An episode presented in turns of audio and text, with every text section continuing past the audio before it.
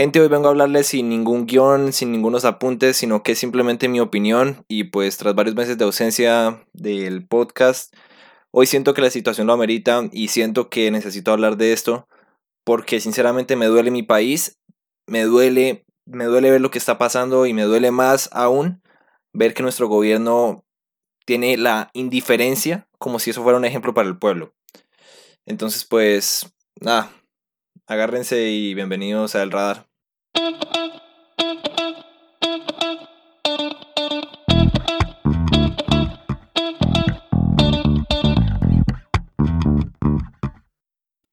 En Samaniego, ocho jóvenes de entre diecisiete y veinticinco años. En Leiva, el homicidio de dos jóvenes de entre quince y diecisiete años que fueron a dejar una tarea escolar. En Cali, encontraron los cuerpos de cinco menores de entre catorce y quince años con signos de tortura. Y hace un día, Colombia despertó con la nueva masacre de seis jóvenes asesinados en Tumaco, Nariño. A ver, hoy no vengo aquí a decir que todo es culpa del gobierno, que definitivamente eso que está pasando es todo porque nuestro gobierno es una porquería, que porque es una mierda. No, a ver, obviamente no voy a decir que es el santo, pero voy a decir las cosas como son. El gobierno tiene gran parte de la culpa de esto, para mí, para mí. Pero siento que un factor que también importa mucho es la indiferencia. Y es que, qué pena, pero desde mi punto de vista, y esto es solo una opinión, es un espacio de opinión personal esto meramente, para mí el gobierno ha tomado una actitud de indiferencia o una atención pero muy hipócrita, que se siente muy hipócrita, y creo que todos nos damos cuenta de eso. Y sí, si me escuchan enredarme y eso es porque sinceramente quiero ser lo más abierto y honesto posible con lo que estoy diciendo, y es que, a ver, de estas masacres que les dije, prácticamente las que les mencioné han pasado en el tiempo de una semana. Mas sin embargo, en lo que va el dos mil veinte, la ONU ha documentado treinta y tres masacres. Y llamémoslo por lo que son. Son masacres. Es gente que está muriendo por cosas que ni siquiera tienen que ver con ellos. ¿Por qué? Porque les está tocando el lado una realidad social que tristemente la gente que la paga es la gente menos favorecida. Porque es que qué pena, no, no, se, no están matando aquí a los hijos de los políticos o a personas eh, de alto renombre y, a ver, no lo estoy justificando, es más, no justifico ninguna muerte. No importa si son pobres o si son ricos, pero es que, a ver, la gente que lo está pagando son la gente de, de departamentos que están más descuidados. Arauca, Pasto, son estos departamentos que están alejados y que prácticamente el gobierno los ha dejado en la soledad. A ver. Para mí, sinceramente, es que, eh, es que no sé, no sé, no sé ni cómo decirlo. Veo gente que culpa al gobierno de Santos, veo gente que culpa al gobierno de Duque, veo gente que culpa a Uribe. A ver, culpas y señalamientos van a haber en todo lado siempre con cualquier situación. Y más en algo tan sensible como son estas masacres. Pero a ver, lo que yo quiero decir hoy es que para mí sencillamente es que yo siento que al gobierno no le interesa el bienestar de la gente. ¿Qué pasa? Este gobierno se ha dedicado a este presupuesto que se tenía para los acuerdos de paz, despilfarrarlo, claramente intentar tumbarlo, aunque obviamente no lo pueden hacer así directamente, pero creo que la gente que escucha este podcast eh, concuerda en mi opinión sobre esta parte de política y pues va a haber gente a la que no le guste, gente que claramente va a decir que esto no es así, pero a ver. El gobierno actual no le dio continuidad a las negociaciones de paz con los grupos armados, eh, no se, no se cumplieron garantías que se tenían que cumplir. Y a ver, no todo ha sido perfecto, pero es que sinceramente no sé si es que esto se venía, se venía a ver o qué, pero es que gente, son jóvenes, son jóvenes que, tienen, que tenían toda la vida por delante, son personas que tenían el camino para cambiar su realidad, porque es que a ver, si bien podían venir de lugares que estaban descuidados y que posiblemente la gente podría decir que no, que les tocó una realidad muy complicada. A ver, era gente universitaria también, eran jóvenes universitarios que o recién apenas estaban empezando o estaban culminando su carrera. ¿Para qué? Para construir un mejor futuro, para intentar cambiarle la vida no solo para ellos sino, y, y su familia, sino también para toda la realidad social que tiene Colombia. ¿Para qué? Para que se deje este, ¿cómo se dice esta cosa? Eh... El, el analfabetismo, la descolarización, no sé si así se dice, qué pena, pero a ver, es gente que estaba intentando parce, salir adelante, la gente que está intentando salir, cambiar la realidad, hacer un mejor futuro. Pero ¿qué es lo que pasa? La gente que intenta cambiar el país o, la, o pues simplemente por querer salir adelante, por querer salir de una realidad social histórica que ha, le ha pegado a Colombia muy duro, las, nos, están, nos están matando. Y, y digo nos porque es que los jóvenes, esos jóvenes que mataron, esas personas que mataron, los que mataron en Cali, los que mataron en Samaniego, los que mataron en Leiva y los que mataron en Tumaco, somos todos nosotros también. Qué pena con ustedes y qué pena con la gente que no está de acuerdo con esto, pero es que esos jóvenes nos representan también a todos nosotros. No importa si eres estrato uno, si eres estrato dos, si eres estrato tres, cuatro, cinco, seis, si vives en las partes, en las mejores partes de la ciudad o si vives en partes más humildes, no importa, esos jóvenes somos todos. Y a ver, Veo, a mí me parece excelente, excelente que estemos hablando de esto. Y no solo yo, porque es que así como yo, hay mucha gente que está hablando de esto. En Twitter, en Facebook, eh, gente en las calles también, inclusive en medio de esta situación de la pandemia. Sé que tal vez no era la mejor situación que podría pasar salir a protestar, pues en medio de una situación de crisis de salud. Pero a ver, es un, es un rayo alent, alent, alentador de esperanza ver que nos estamos movilizando y alzando la voz por esto. Y no, es que hay gente que dice, no, es que usted se queja, usted se queja y lo único que, que dice, no, que qué mamera, que qué pereza, Colombia es siempre la misma vaina. A ver, las redes sociales se crearon para una vaina también y es para expresarnos y para alzar la voz. Porque es que, o sea, en medio de esta situación estamos alzando la voz, nos estamos mostrando indignación, estamos mostrando que estamos cansados de esto. Porque es que, a ver, esto es algo que estamos en dos mil veinte y esto no pasa desde mil novecientos noventa, esto viene desde antes.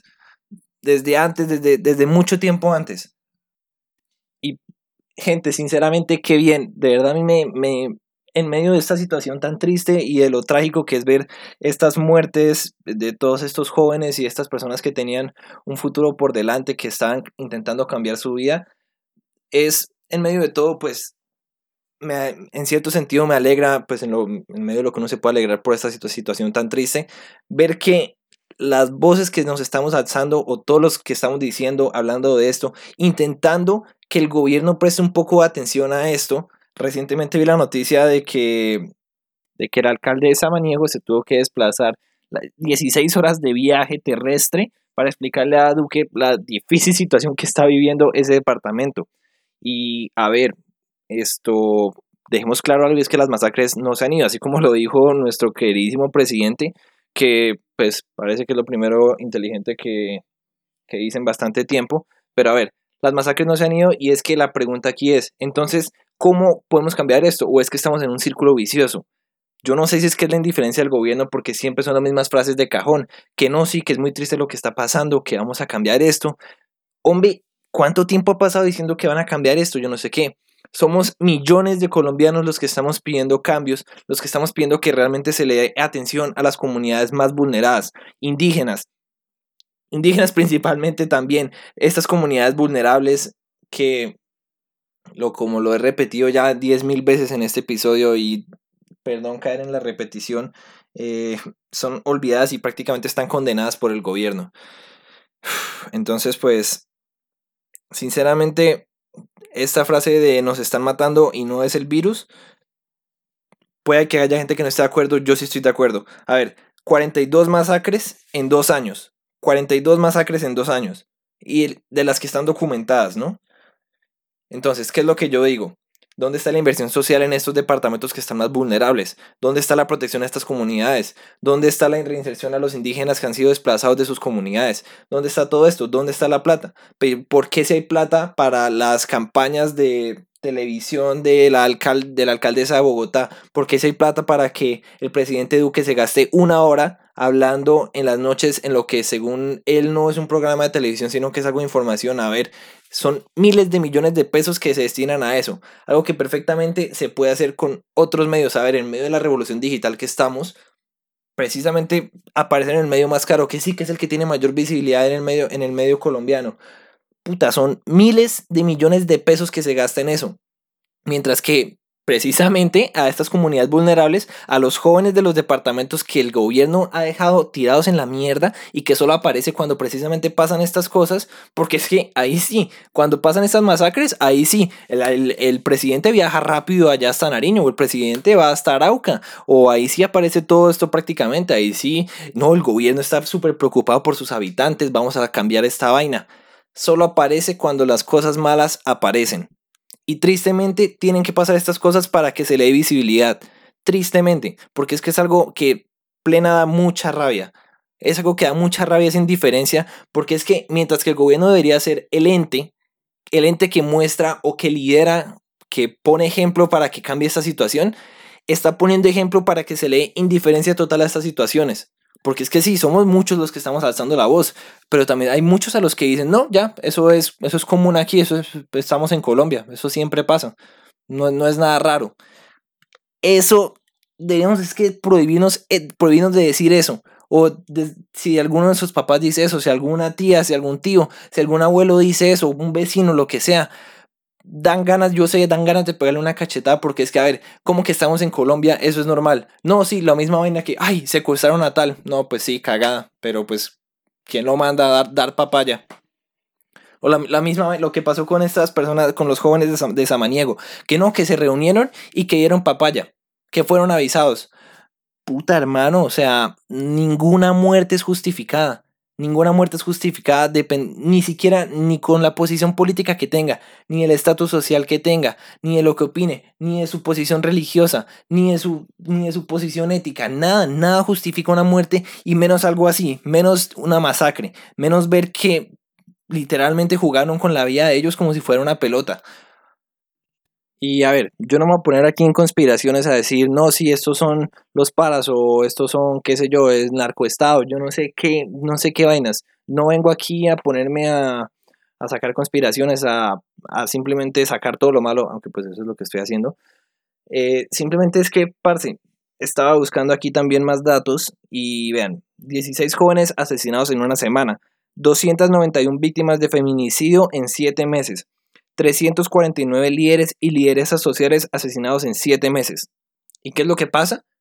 La gente pregunta, ¿dónde están las investigaciones? ¿Dónde están señalamientos? ¿Dónde están sanciones? ¿Dónde está inversión social? ¿Dónde está la seguridad? ¿Qué carajo están haciendo por nosotros para evitar que sigamos en esta vaina? Colombia vive en un círculo vicioso. Colombia vive en un círculo vicioso de esta vaina, de la indiferencia que encabeza el gobierno. Y que como claro, ese gobierno puede hacer lo que se le dé la puta gana, porque en Colombia es la misma vaina.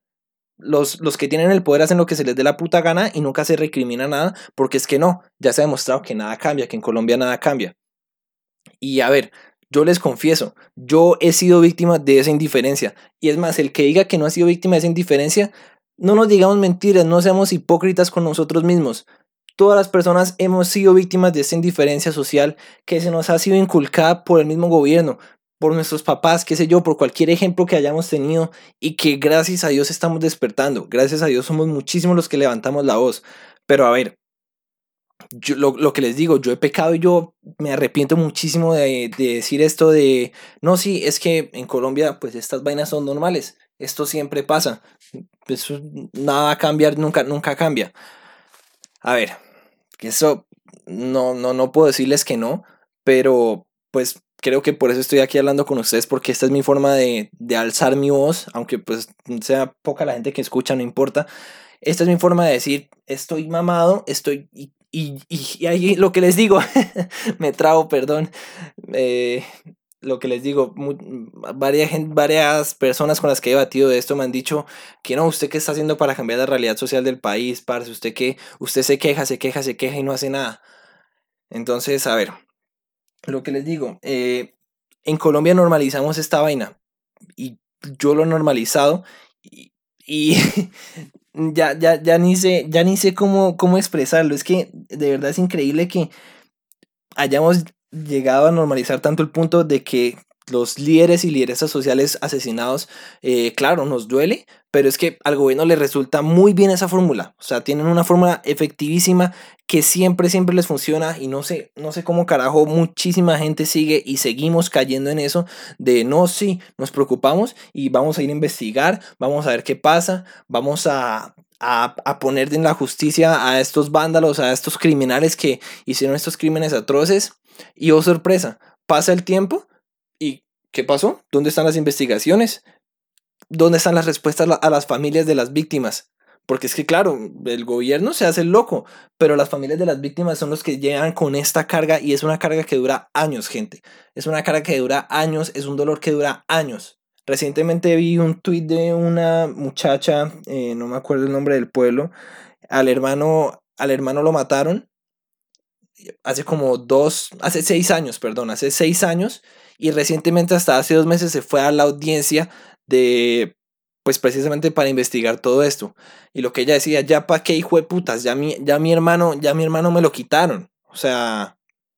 Yo sé que estoy pasando entre tema, tema, tema, tema y tema, pero son como los conectores lo que me, lo, todo lo que me hace acordar hablar de esto. Y pues gente, yo, yo no les vengo aquí a, a, a dar la solución mágica, a dar la propuesta de cómo vamos a cambiar a Colombia, cómo vamos a cambiar nuestra realidad social, sino que simplemente, parce, estamos, somos víctimas de, de esta cadena, de esta cadena que se nos viene implantando desde los desde, desde muchísimo tiempo atrás. Jaime Garzón lo decía, mucha gente que ha intentado alzar la voz lo decía, que ya obviamente estas, estos líderes de opinión en la actualidad ya no pueden hacerle lo que hicieron a, a Jaime Garzón de, de asesinarlos y de callarlos así, claro, pero entonces vean, eh, no, no, no, pas, no pasa eso así como con Jaime Garzón, pero sí pasa que igual siguen matando a los jóvenes, sí pasa que igual las personas más vulnerables siguen siendo atacadas. Sí pasa que somos, que esas personas, que esas comunidades vulnerables somos, son también víctimas de nosotros con nuestra indiferencia. Y pues lo que les digo, eh, yo solamente vengo aquí a dar mi opinión, y pues realmente me da cierto consuelo ver que es muchísimas más las voces que exigimos respuestas al gobierno, que intentamos... que intentamos como cambiar la cosa, al menos no dejando en el olvido estas cosas, sino simplemente siguiendo, siguiendo, recordando, y, y pues lo que les digo, no, no, tengo, no tengo una fórmula mágica para evitar que esto pase, sino que simplemente, parce, empecemos desde nosotros mismos y empecemos a cambiar, empecemos a cambiar nosotros. Y ¿Cómo, ¿cómo cambiamos esta vaina? dos mil veintidós, faltan dos años, faltan dos años para elecciones, sí, pero a ver, de... hable con sus papás, hable con su vecino, hable con quien sea, con quien, con quien ha visto que es víctima de esta indiferencia social, hable con ellos y dígales, esto no es ni siquiera algo cerca de lo que debería ser normalidad. No, no, no sé qué acabo de decir ahí, pero se me entiende. Esto no debería ser siquiera cerca de ser normalizado. Estas masacres, los feminicidios no deberían ser normalizados, los secuestros no deberían ser normalizados, las, as, las masacres, se llaman masacres, no homicidios colectivos, las masacres a jóvenes, a indígenas, a cualquier comunidad vulnerable que sea, vulnerable o no vulnerable, eso no debería estar ni cerca de ser normalizado. Entonces, ¿qué? Empecemos a cambiar nuestro, nuestro ambiente, empecemos a, empecemos a cambiar desde nuestro círculo, y que quién sabe, quién sabe si vaya a pasar, no sé, yo sinceramente espero que llegue el día en que todos, en que todos los colombianos despertemos y que el gobierno efectivamente vea que ya la fórmula esa que han aplicado históricamente no funciona más. Van dieciocho minutos y pues sinceramente importa poco, pero lo que les digo, no sé si esto vaya a cambiar, pero el dolor, el dolor de estas masacres, aunque no sean familiares nuestros, son compatriotas nuestros, son, son jóvenes como nosotros que tenían la vida por delante. Siquiera intenten imaginarse cómo sería si uno de esos jóvenes fuera su primo, su amigo, su amigo de la infancia. Es eso, es vivir ese dolor y no, no dejarnos contagiar de la indiferencia colectiva que el gobierno intenta seguir aplicando. Eh, yo sé que dije que no iba a hacer señalamientos, pero pues sí, eh, te señalo a ti directamente, gobierno colombiano. Entonces pues nada, eh, hay una frase muy muy bonita que dice, eh, nos unimos o nos masacran. Obviamente lo, lo único no es, lo, lo último, perdón, lo último de nos masacran pues no es algo bonito, pero es la verdad, o nos unimos todos o empezamos a intentar cambiar lo que queremos sin cambiarlo como opiniones de nuestros vecinos, de nuestros familiares, de, ese, de esa tía uribista, del tío uribista, de sus papás uribistas, de lo que sea. Una invitación al diálogo, intentar abrir ojos, no sé, cualquier cosa puede pasar, pero eh, lo que les digo, gente, nos unimos o nos masacran, y, y hay virus peores que el coronavirus, y pues es la indiferencia también, y nada, esto es, esto es lo que tenía por decir. Esta es mi voz y quién sabe cuándo nos veamos en otro episodio, pero nada, eh, yo tengo fe en que Colombia puede cambiar y yo eh, lo he dicho muchas veces y yo siempre digo, no, que alguien me saque de Colombia, yo no sé qué, pero eh, espero que llegue el día en que Colombia despierte, en que todos hacemos nuestra voz y que las cosas empiecen a cambiar para bien. Entonces, pues nada, eso es todo y nos vemos próximamente.